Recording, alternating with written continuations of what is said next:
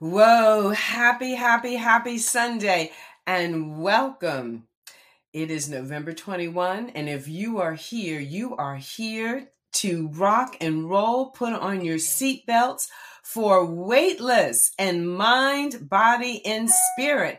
Let's get started with our beautiful theme song from you know who, Kenny Brazil Hamilton. Thank you, thank you, thank you, Kenny. Here we go.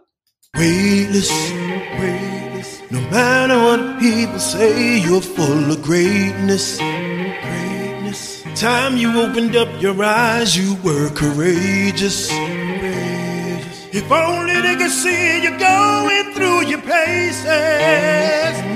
It's amazing. Weightless. No matter what people say, you're full of greatness.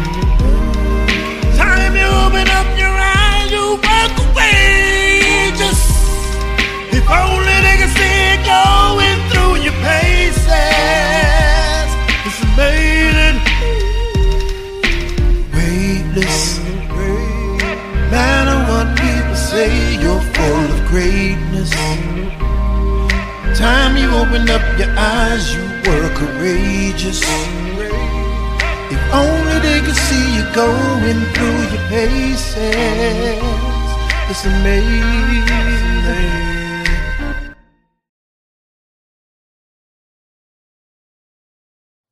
Good morning, happy Sunday, and welcome to Weightless in Mind, Body, and Spirit with yours truly, Dr. Carol Penn, doubly board certified in family medicine, obesity medicine, and your master movement meditation and mindset coach, author of two best-selling books. I'm so proud of my book babies. I'm in love with them. Meditation in a Time of Madness, a guidebook for talented teens, tweens, their parents, and guardians who need to thrive.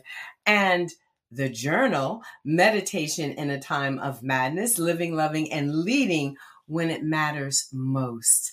So, welcome to this morning's show. It is actually the last show in season six. I can't believe it. Wow, time has really thrown, uh, flown. And we are in the week of Thanksgiving. So happy Thanksgiving to you and yours and all of your beloveds. Happy Thanksgiving to the world. Happy, hopefully, hopefulness, peacefulness, joy, love, and light to the world as we celebrate the fall and winter holidays. Well, I have a very, very special guest on today's show, and I'm so anxious for you to meet her. But before we bring out the guest, as always, I invite everyone who's tuning in to say hello, drop your name in the chat, and let's be social. Let's be engaged. I want you to get ready for your questions because we're going to be talking about how do you mend a broken heart. And we're going to be going into that in all ways, right? So we have weightless in mind, body, and spirit. And we have what does that mean in our biology and our physiology when we talk about health related issues. But we also talk about the metaphorical meaning and my guest today is an expert in both. So we're going to tie it all together. We're going to hopefully anchor it for you. Now, remember, this show is for informational and educational purposes only. We have nothing to disclose, no relationships with pharmaceutical companies, and watching this show does not constitute any sort of patient doctor relationship with myself or my guests. Hopefully, you have a wonderful healthcare team and that you will take any questions you have that it relates to you personally and refer yourself to them. And also, we want you to understand that what we bring when we speak about anything that might be in that health education world, we're bringing you the evidence base right? There's so much incredible research out there today that can help us. We just like to help you make it a little bit more palatable and a little bit more digestible. So we've got some people up here in the chat this morning. Good morning and welcome, Victoria. Wilmington, Delaware is in the house. Tecido, Sunureo, these fabulous companies. The Gambia is in the house. Welcome. Excuse me. Good morning and welcome, Linda. Hashtag Meditation Nation. Good morning and welcome, Martha. Good morning, DM. DM, our wonderful show's producer, and my husband. Good morning and welcome. Hey, good morning and welcome, Emma from West Philly. West Philly is in the house. And Martha says, Hey, DM, glad you are feeling better.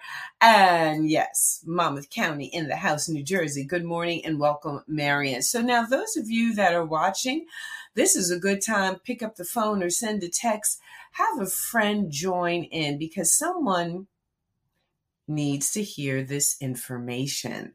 This is very important information.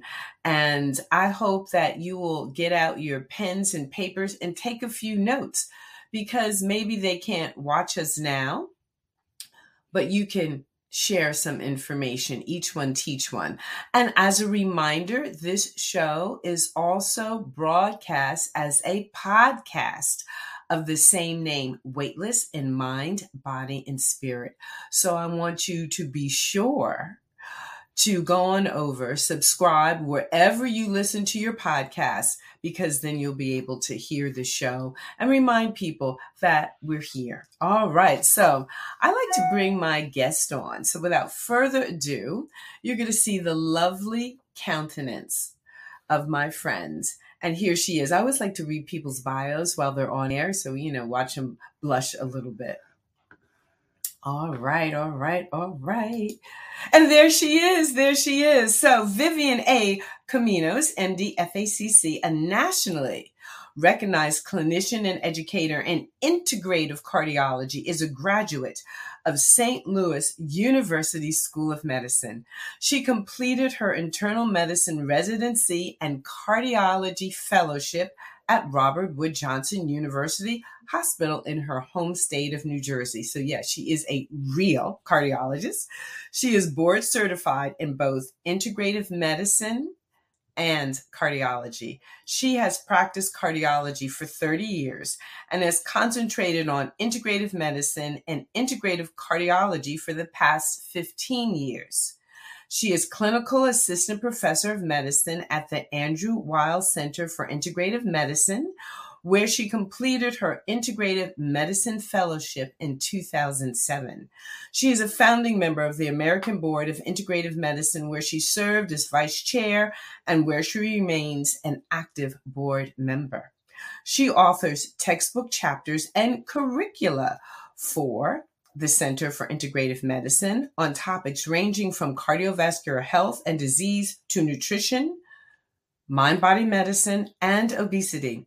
She is a speaker and educator for her peers, medical students and residents, nurses, allied health professionals, and the community. She maintains her clinical practice for integrative medicine, cardiology, and wellness, and West Long Branch, New Jersey, close to her home. Welcome, Dr. Vivian. Welcome, welcome, welcome. Good morning. Good morning, Carol. Thank you for having me as a guest on your show. And Welcome, everybody. Thank you for joining in. I can't wait to have this conversation. We are looking forward to that for sure. And we'd like to welcome Carla. Carla, congratulations. Had Carla had a big deal this week and she is on the other side. Hey, good morning, Anita Jean, and good morning, James, I am sure.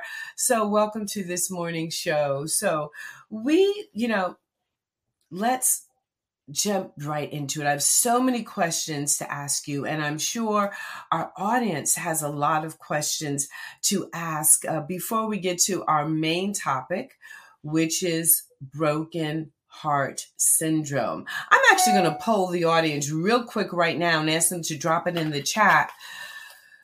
Okay, folks, do you believe that you can actually have a broken heart, or is it just a metaphorical saying? You're sad and you're unhappy. Can the heart actually be broken, physically broken? So we have somebody who I think is a step. She might look broken heart syndrome. Linda's saying absolutely. Anybody else want to give a stab at it? And so when we say broken heart syndrome,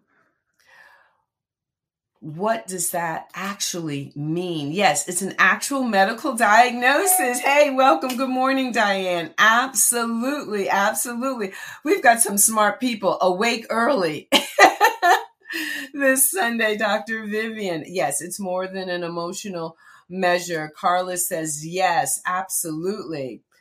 Yeah, and yet he, yes, it can break you down. It can break you down. All right. Well, there you have it. I think they're ready for more. Go ahead and let's up. Look, look, look. For sure, you can die from broken heart sadness. Your blood mm. vessels can constrict. Oh my goodness. Well, let's go on into it. And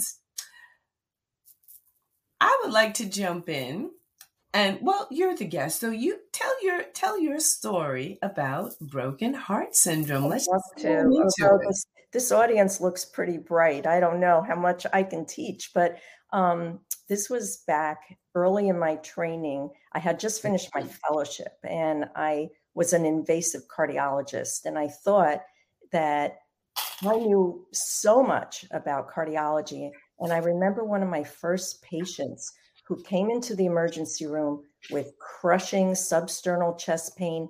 He had an EKG that showed that he was having a heart attack. And I treated him the way we treated heart attacks back in 1989. I took him to the catheterization lab and I injected dye into his arteries.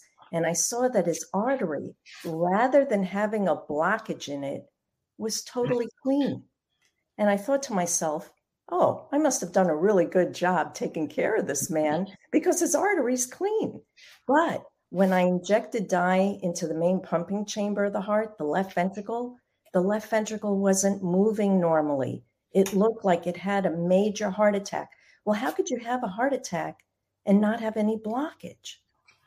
Well, what I learned after I did the catheterization, which made me very, very sad, is that this man started having chest pain when he was at his son's funeral. Mm. And I was such a poor clinical physician at that time. I was so concentrated on the technical, on the diagnostic, on my angiograms. I never even asked him, What were you doing when the chest pain started? So this man was suffering from a condition that we hadn't even named yet. He was suffering from a broken heart, also known as Takotsubo syndrome. The oh. Japanese, the Japanese named it the next year when they started seeing cases of Takotsubo or broken heart syndrome. And this is an interesting, interesting, very dramatic example of how our emotions can affect our heart and break our heart. Did you wow. know that ancients, the ancient people believed, going back to the Greeks, my, my great, great, great, great, great grandparents, right, believed that our intellect was actually in our chest. Mm. It's actually in our mm. heart because that's where we felt our emotions, right? But modern medicine quickly moved away from this cardiocentric view and it relegated the heart to simply being this pump with a few pipes.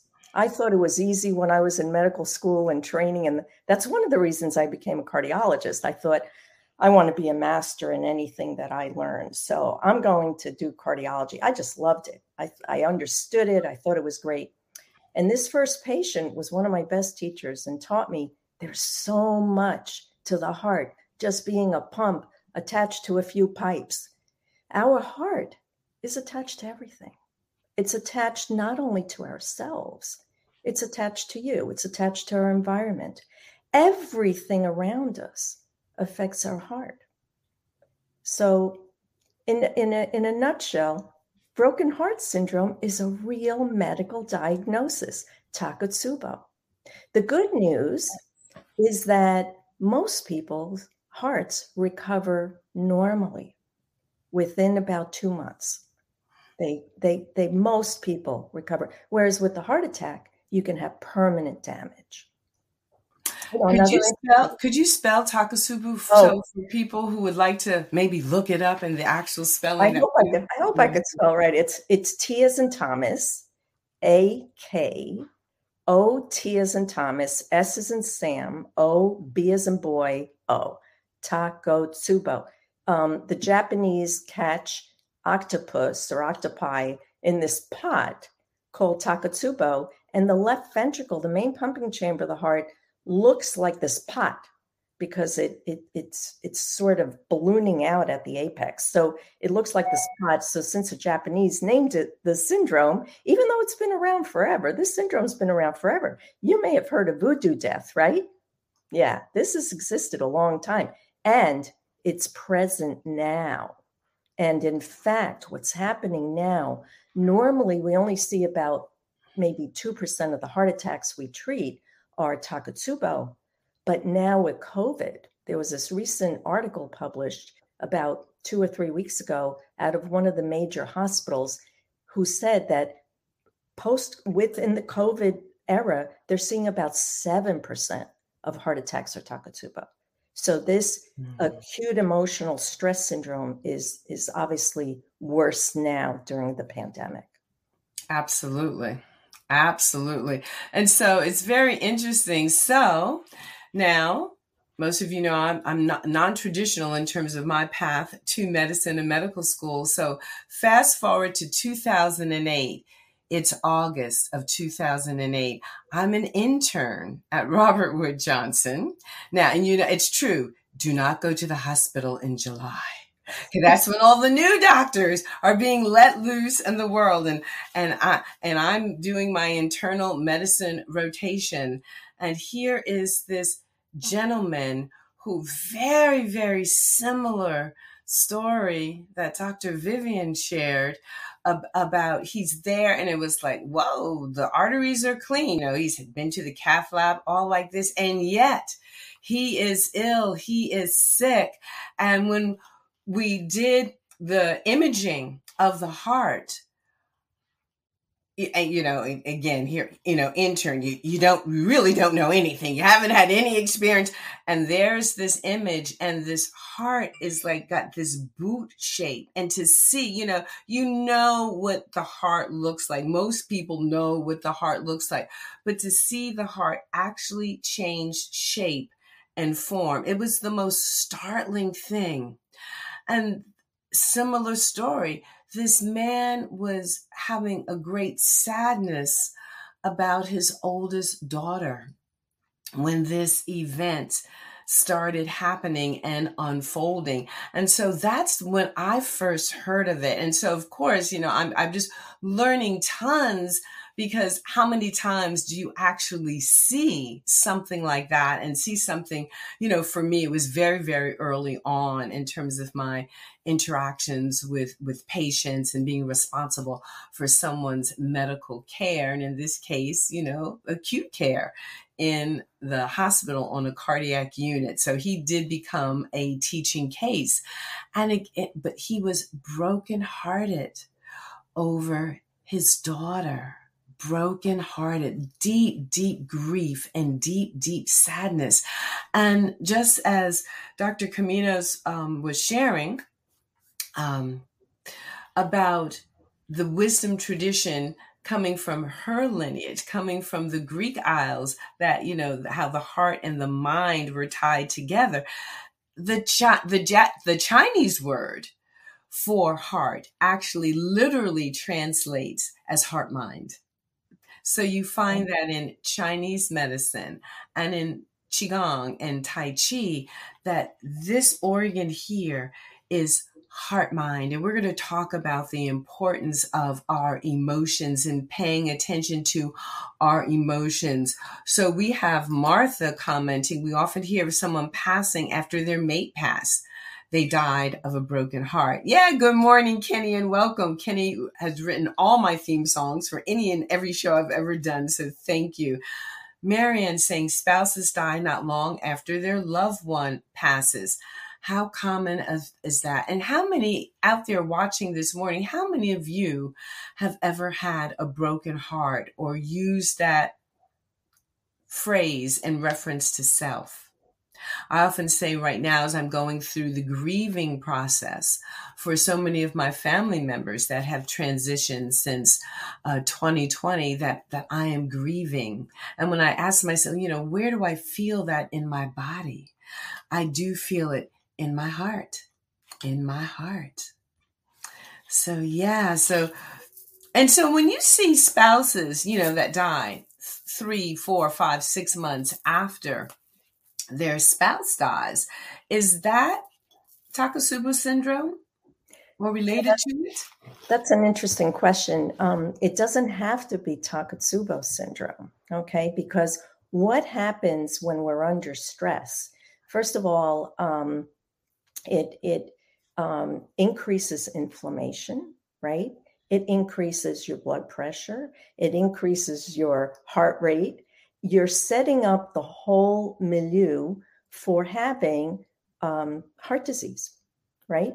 So what happens is we become unhealthy. You know, takotsubo is is usually seen after a very acute and severe physical stressor or emotional stressor. But what we have to remember is that everyday stress can also be dangerous, right? So mm-hmm. I'd like to talk a little bit about what is our stress response and how can we not avoid stress? Because remember we're never going to avoid stress right? It's out there. We can't control what the world hands us but what we can control is how we react to it. So what we know is that it's not only these acute um, severe emotional stressors that affect our heart. It's also our everyday and chronic stress. And with a lot of the patients that I see, sometimes they talk about how stressed they are, and we forget, we forget what causes stress in the first place. Mm-hmm. So the first thing I do is try to reappraise this stress response. So when you hear stress response, what do you think of? What do you think of when you hear stress response? I would assume that you're not thinking of anything that's positive, right? You're probably uh oh, uh oh, you know, this is this is dangerous, right? I'm seeing in the chat increased heart rate, trauma, increased inflammation, releases cortisol. All right, all good. I want you to consider suppose you didn't have a stress response. Suppose you didn't have this autonomic nervous system with the sympathetic nervous system that when you're under attack, when you're under um, uh, infection, when you get hurt physically, if you didn't have the stress response, you wouldn't survive. So it's time to start looking at the stress response as our way to not only survive, but to also use it to our advantage to become resilient. So, yes, yes, yes. So, from the time we are conceived, we are exposed to stressors, and the stress response allows us to survive. If we're cut, if the saber tooth tiger is chasing us and bites us, our blood clots quicker because the stress response activates our platelets. This might be a good thing if you're running away from the saber tooth tiger, but not a good thing if you're if you if you're have heart disease and you're under a lot of stress and then your blood starts clotting, you could have a heart attack or a stroke. It allows more blood to go away from our digestive system into our muscles so we could run away from danger, so that we could fight danger, right? But that's not a good thing if our digestive system isn't working, right? Right. You become constipated. You don't feel good. Our liver doesn't work well. Our stomach doesn't work well it's it's a good thing if you um, get sick with the virus because then your infl- your inflammatory system's revved up and you can fight that infection. But it's not a good thing if your con- if your inflammatory system is not in balance and you're always revved up. It's not a good thing if your sympathetic nervous system is always on. So we need our sympathetic nervous system, the fight or flight part, and we need our our parasympathetic system, the one that allows our organs to function properly and our brain to function properly without us having to think about it. So when I tell my patients the stress response is a good thing, it allows you to survive. And then we look for ways to start balancing it, right? So why don't we um, uh, think about it that way? And let's maybe talk about what are the modalities? What is it that, you know, what does Dr. Carol teach? She's amazing with what she teaches. She can help you reduce your stress response. Yes, yes, yes, yeah. And you know, so for for me, what I love working in this world of mind body medicine is inviting people to step into true self care. Self care. And the fact that we're talking about the heart couldn't be more timely because, so for example, I'll, I'll share some other ancient wisdom tradition views about the heart. So, in Ayurvedic medicine, medicine derived from the subcontinent of India. The there's a chakra system. And the heart is located in the fourth chakra. The Sanskrit word for it is anahata, anahata. And the work of this fourth chakra is around balance. It is around love. So there are many, there are embodied practices, there are, are, breath work that uh, triggers this, that cultivates this and what we're working i'll just you know go down my little list here. So in anahata in the fourth chakra we're working with love balance self-love relationship intimacy devotion reaching out and taking in. And when your fourth chakra is in balance so this is like that whole mind, body, spirit. And this is, of course, there were no x-rays, you know, five, 10,000 years ago. And this is how the healers would judge if there was heart disease. They're looking for, is a person expressing compassion? Are they loving? Are they empathetic? Are they self-loving? Are they altruistic? Altruistic? Are they peaceful? Are they balanced? Do they have a good immune systems? You know, they had to become observers of this. They had to be able to feel what was going on with you. Now, when there's been trauma and abuses, a person might be speaking of rejection, abandonment, um, loss, shaming, constant criticism, abuses to any other chakras, especially your lower chakras.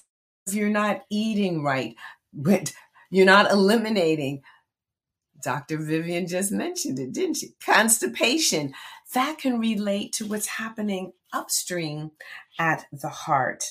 Also, someone put in the chat about trauma. So, unacknowledged grief, including grief around your parents, divorce, death of a loved one, being loveless, a cold environment, even the environment, if you are in an environment that's too cold. So, a lot in both Chinese medicine and Ayurvedic medicine, they talk about warming the chakras or they talk about warming the doshas um, in Ayurvedic medicine and both the chakra and the doshas. In Chinese medicine, they talk about the warming points in the meridians.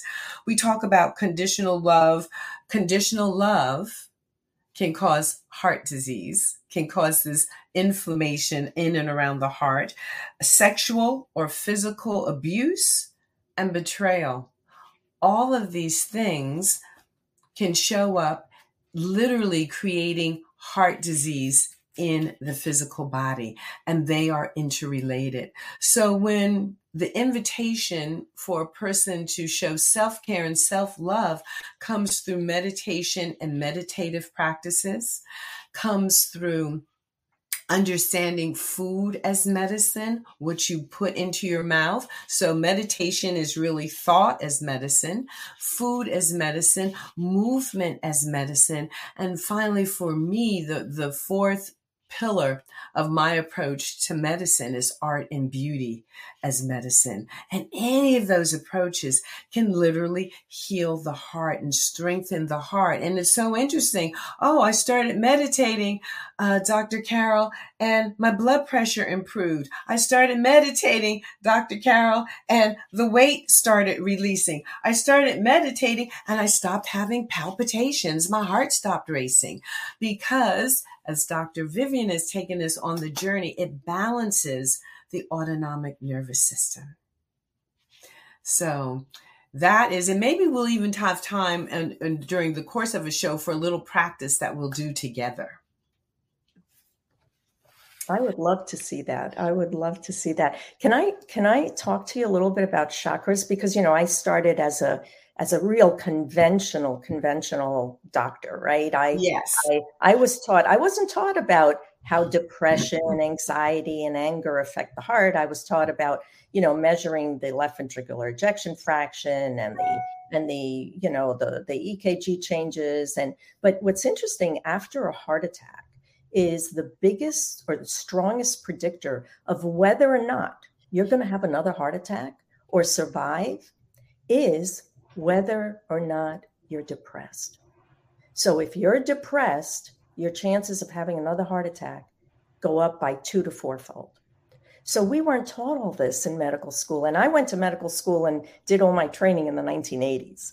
So I have um, what what's amazed me over the last several decades is the amount of research that we have collected and the evidence we have collected that shows how mind body modalities uh, affect not just heart disease, but reduce the risk for cancer, uh, reduce the risk for diabetes, for metabolic syndrome, for obesity, and for, for psychoaffective disorders, and more importantly, even for neurodegenerative disease, for Alzheimer's, for dementia. Everything we eat, every every the way we move, the way we sleep, even we didn't talk about sleep yet. That's also important when our body can heal. So, but one thing I, I wanted to talk to you about, Carol, when I first started my integrated medicine fellowship, and um, we, I was doing a healing type of um, uh, workshop, and um, they were going to look at our chakras. I'm like a chakra. I can't see that. I can't measure it. What is it? they used, they used an, an in in a, a, this this string with a little pendulum on it, and they went on my body and what's interesting is the pendulum started turning. Yeah. It started turning. And then they went down, down, down, and it started turning the other way with one of the chakras. And I was like, oh, that chakra's closed. That's not working well. So it was interesting that you brought up chakras because, you know, as a as a scientist, what did I know about chakras? What did I know?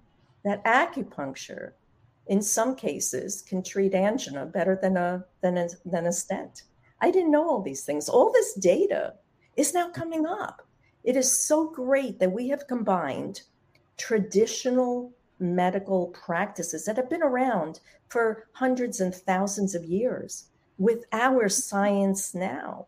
What's amazing, and this is what integrated medicine is, it's the combination of putting together the best of conventional medicine, the best of traditional medicine, the best of nutrition, the best of exercise physiology. It's not alternative.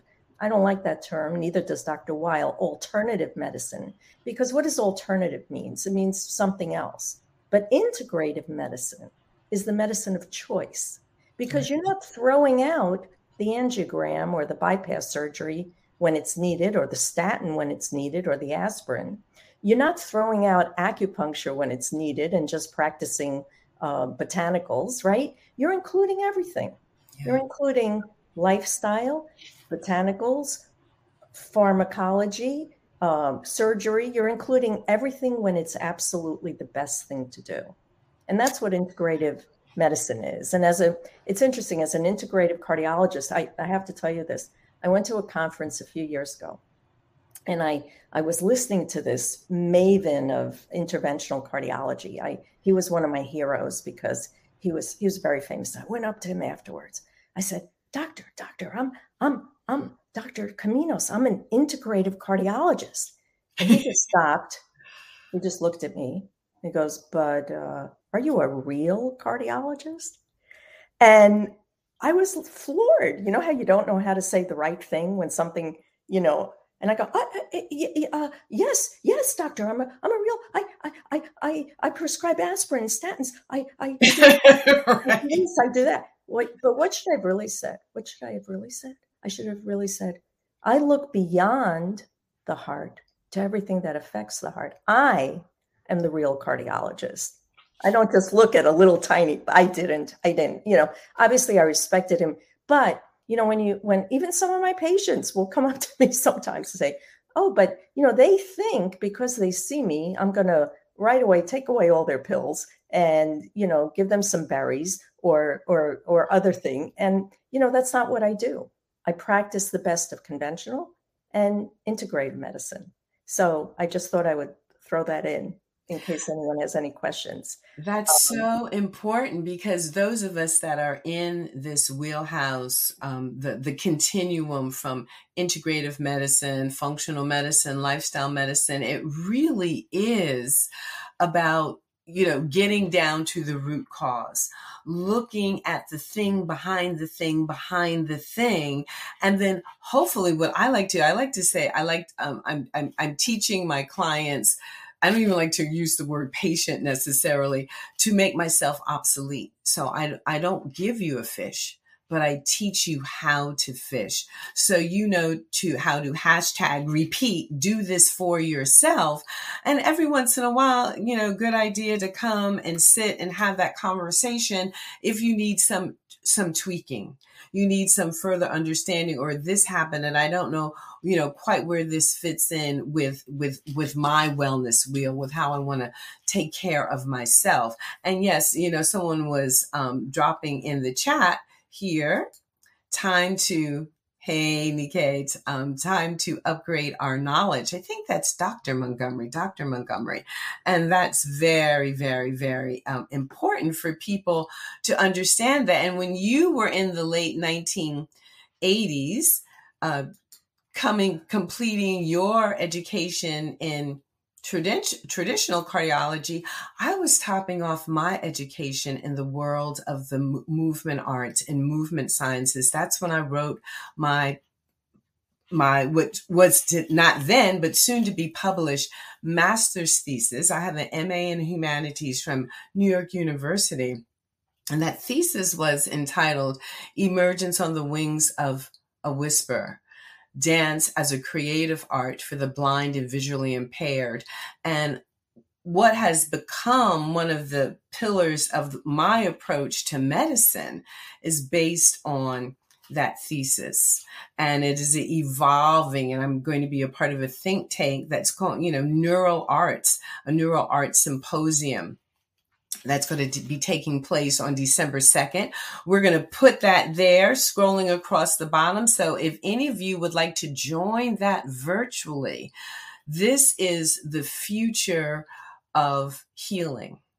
And, and that we're all going to be our own doctors, ideally. We're all going to be our own doctors. And there's, of course, where you can reach Dr. Vivian and I'm, I'm, extending this invitation. I'd like everybody to register for this um, incredible neuro arts symposium and really talk about what this future is going to be. So, you know, so I was, I, I was really finally t- getting very fine tuned around of a future that I had yet to live into. But that's like, you know, so that was like that intellectual piece that I was refining as a dancer and a choreographer and a performing artist. And one of my reasons, however, for becoming a medical doctor was that, you know, in, in this society, in this culture, you know, if you've got that kind of education, that kind of degree, people tend to listen to you, whether it's warranted or not, but that's the acculturation. And, you know, people tend to listen to Dr. Carol Penn in a different way than they listen to Carol Penn, the choreographer and the performing artist. And I said I needed to, you know, enlarge my territory and be able to speak on a on a global platform. And so that was part of my motivation for becoming Dr. Carol Penn. And, uh, but it's so interesting.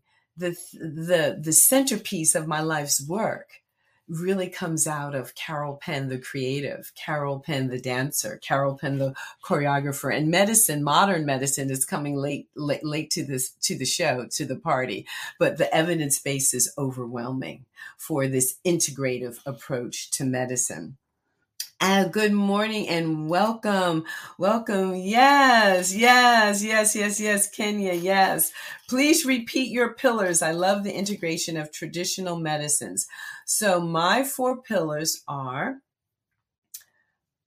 movement as medicine, meditation as medicine, food as medicine, and art and beauty as medicine. Those are my four pillars. And a lot of that comes out of my lived experience of, you know, what I know that heals me and what and what I have seen be healing in the world. So many of the traditional cultures, Europe, Africa, China, Asia, have as a foundational practice movement. Where is dance and movement not in the world? Where is music not in the world? How many of you have seen a dancer, sang a song, and then felt healed and transformed after that experience? And in fact, indeed, you are. So I want to get back to Dr. Vivian and talk a little bit. You mentioned acupuncture a bit. How does acupuncture come into and play with this interplay with integrative cardiology? Oh, it's it's really a great question because we've had some studies over the last decade or so that show that acupuncture we know when we think of acupuncture what do you think of? You think oh it's it's approved and and often reimbursed by insurance for pain. We know that it can reduce certain types of pain right? We know we for a very long time that it could be uh, used um, in place of anesthesia for some for some cases.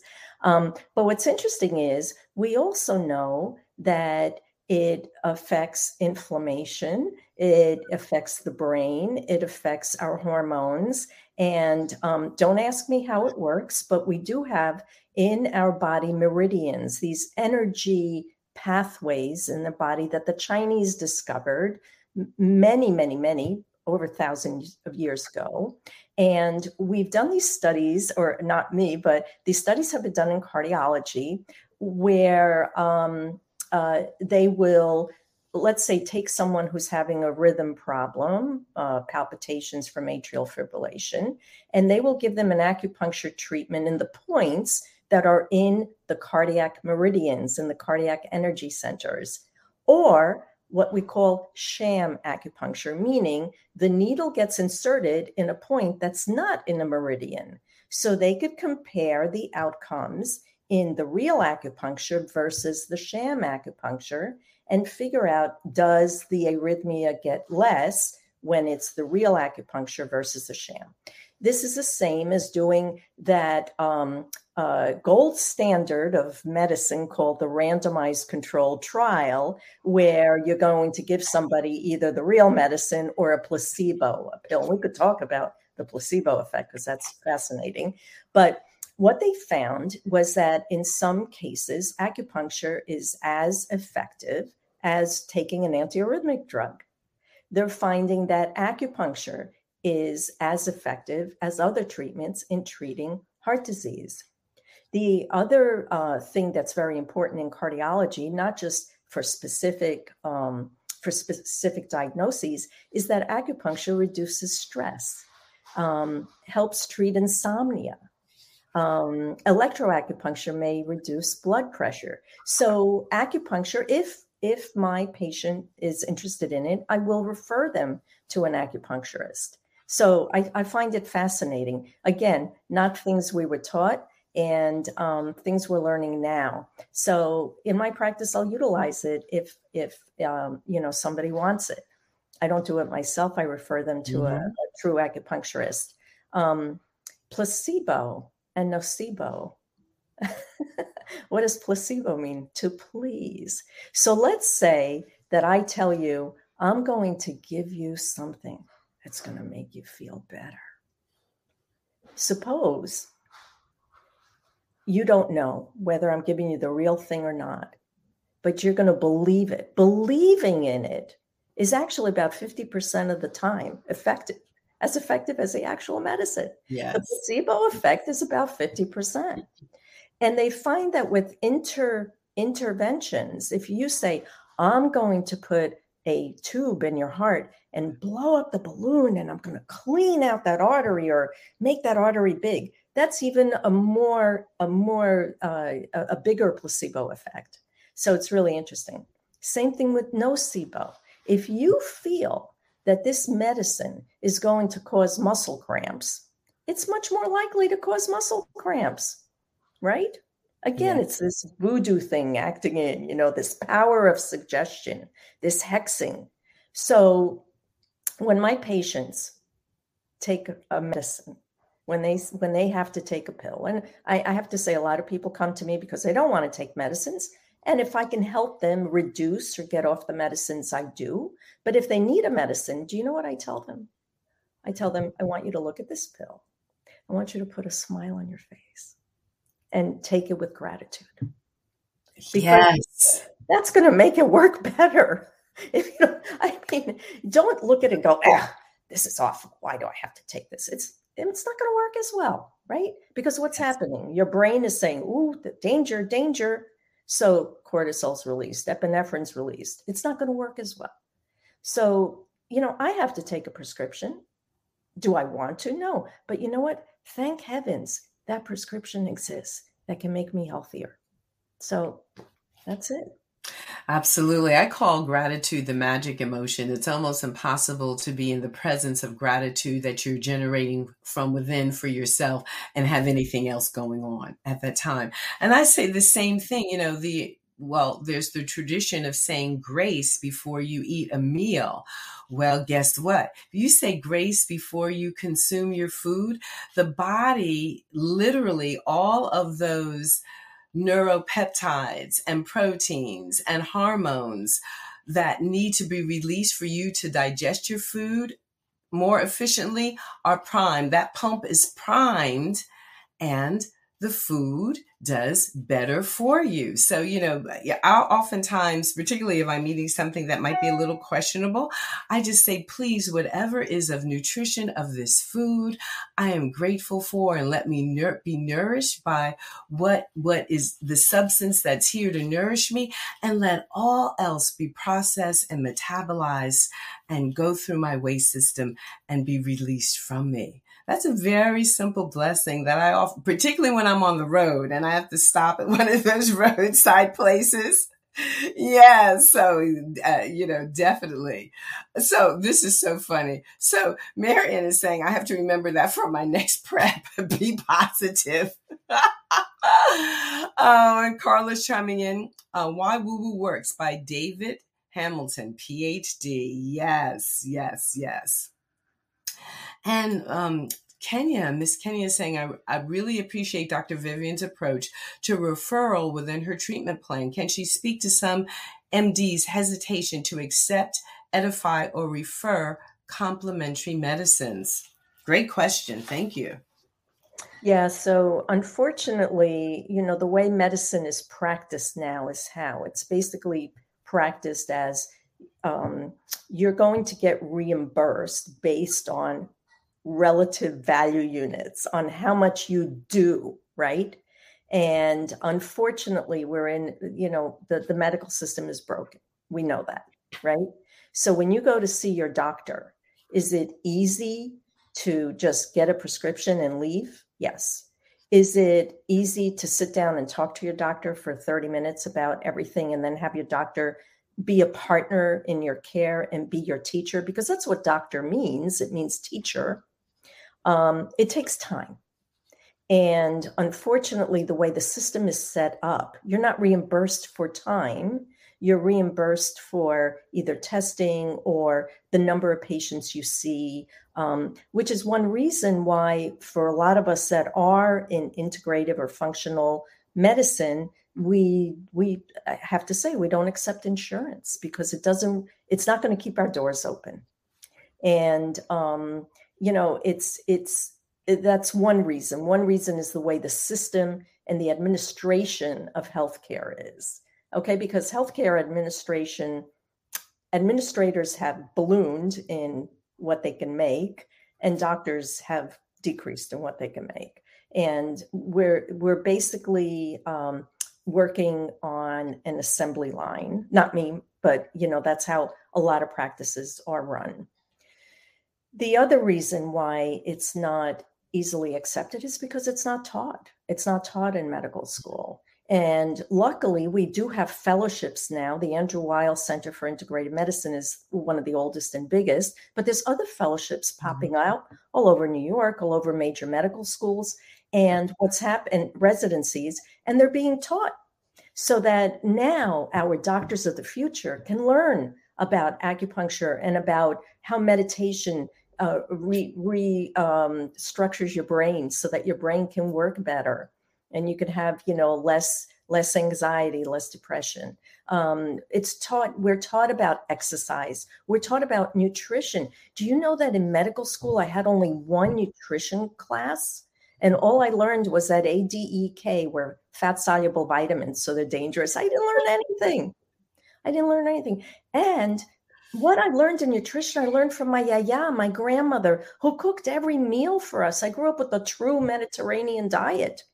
So, you know, then I did more training, obviously, when I realized I didn't know what to offer my patients. We mm-hmm. we we say, yeah, nutrition's a cornerstone of medicine, but we were never taught it. So that's one of the reasons, another reason why uh, doctors um, don't accept it. It may not be their fault; they're just not mm-hmm. taught it. So yes, it's not, not part of the traditional knowledge base, so they don't even know how to refer. Right. You know they, they they know how to refer to the other medical specialties that you're you're taught about when you go through medical school but if they haven't taken the extra steps to learn about nutrition. They've heard of it. We all had that same about two to four hours in medical school. You learn about the fat soluble vitamins. Maybe the krebs cycle touch upon just a little bit.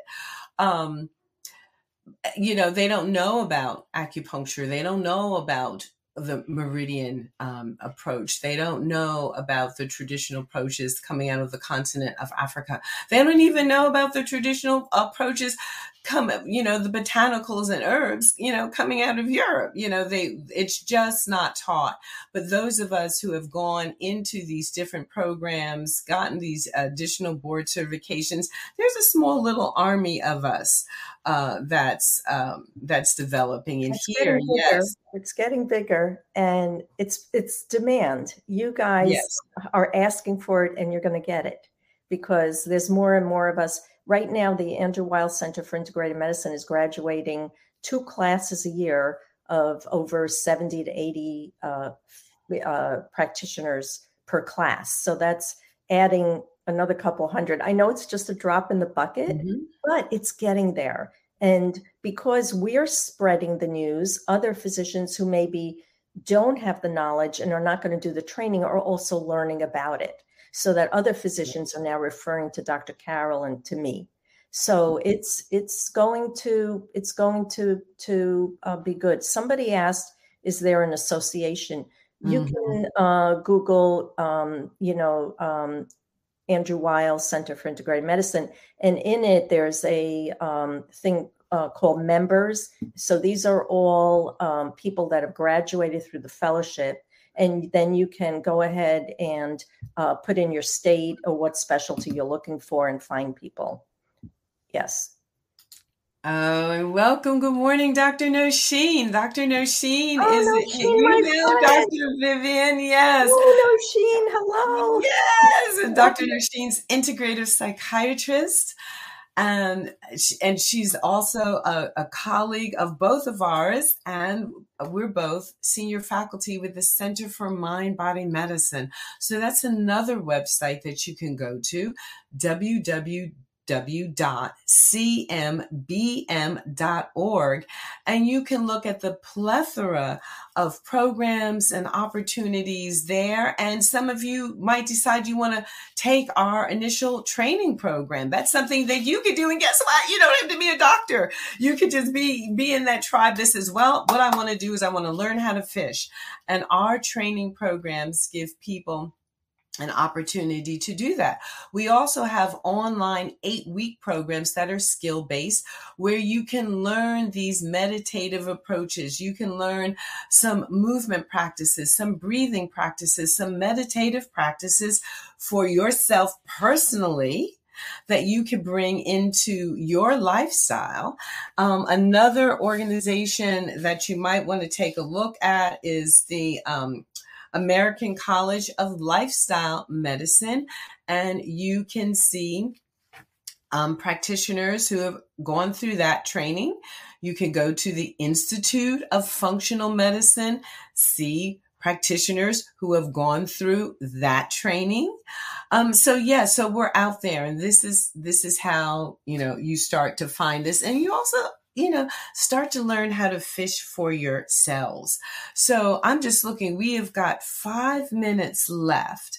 And um, yep, so here's um, cmbm.org. Dr. Vivian, you're just going to have to come back in season seven. There's just way too much to talk about. And you can see this audience has way too many fabulous questions and uh, connections for sure, for sure.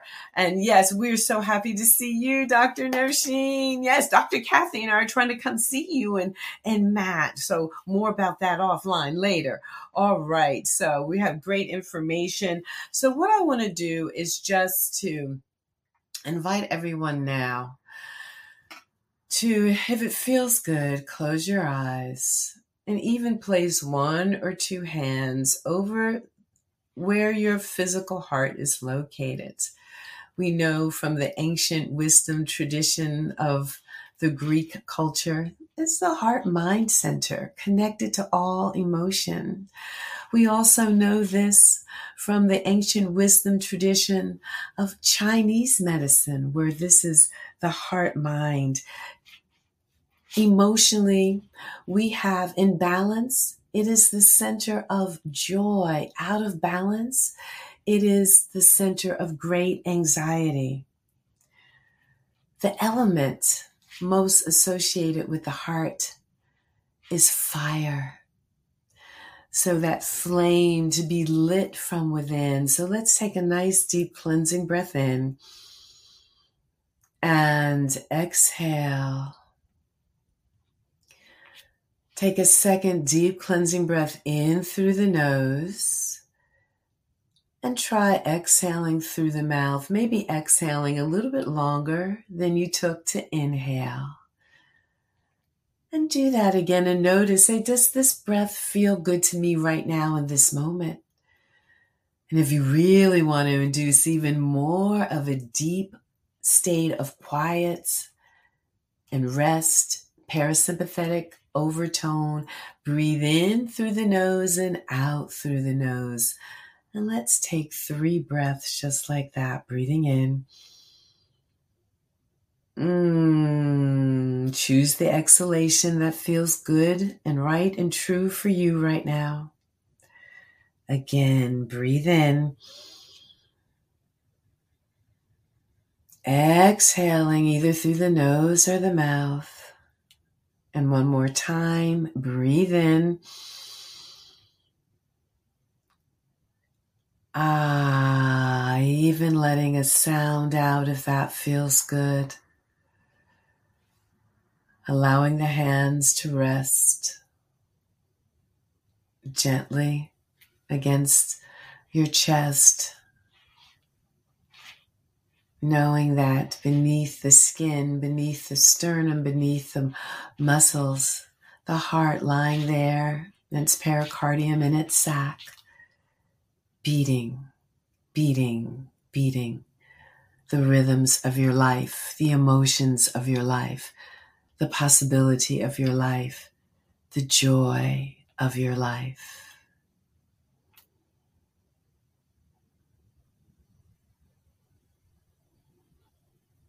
And when you're ready, see if you can place a smile in your heart mind center. Allow that smile to bubble up to your lips, from your lips to your eyes. When your eyes are ready to open, and just feel that smile all over, inside and out. Wow. Well, thank you, Dr. Vivian. Thank you so much. It's my pleasure. Thank you. Yes. So, everyone who joined, I think. yes. What a fabulous way to start the day. I pre- appreciate this information and the resources. Great info. Thanks. Happy Thanksgiving, everyone. Thank you both. Interesting and necessary topic. So, my last question to you Dr. Vivian, my good friend, will you come back in season seven? Absolutely. We could do a whole session on breath work. Breath work is one of the first things I teach everyone, and it's amazing. Absolutely. We're look, we're just getting all this love. I'm just going to put them up. I'm just taking it all in. Yes. And and so you'll be hearing from Kenya. Kenya's actually going to be taking on producing the show. So we're so excited to welcome Kenya. Yes. Yes, yes. We loved it. Anita and James. Dr. Nosheen, integrative psychiatry in the house. Oh, Dr. Nosheen, I want you on the show. Will you come on the show, Dr. Nosheen? Yes. Yes, again. So thanks so much for an interesting show. Have a blessed Thanksgiving. I'm going to ask Kenny to play us out, and I will meet you back in the green room. Dr. Vivian, thank you so much. And Kenny, thank you. Here we go. Weightless, weightless. No matter what people say, you're full of greatness. Greatness. Time you opened up your eyes, you were courageous. If only they could see you going through your paces. It's amazing. Weightless. No matter what people say,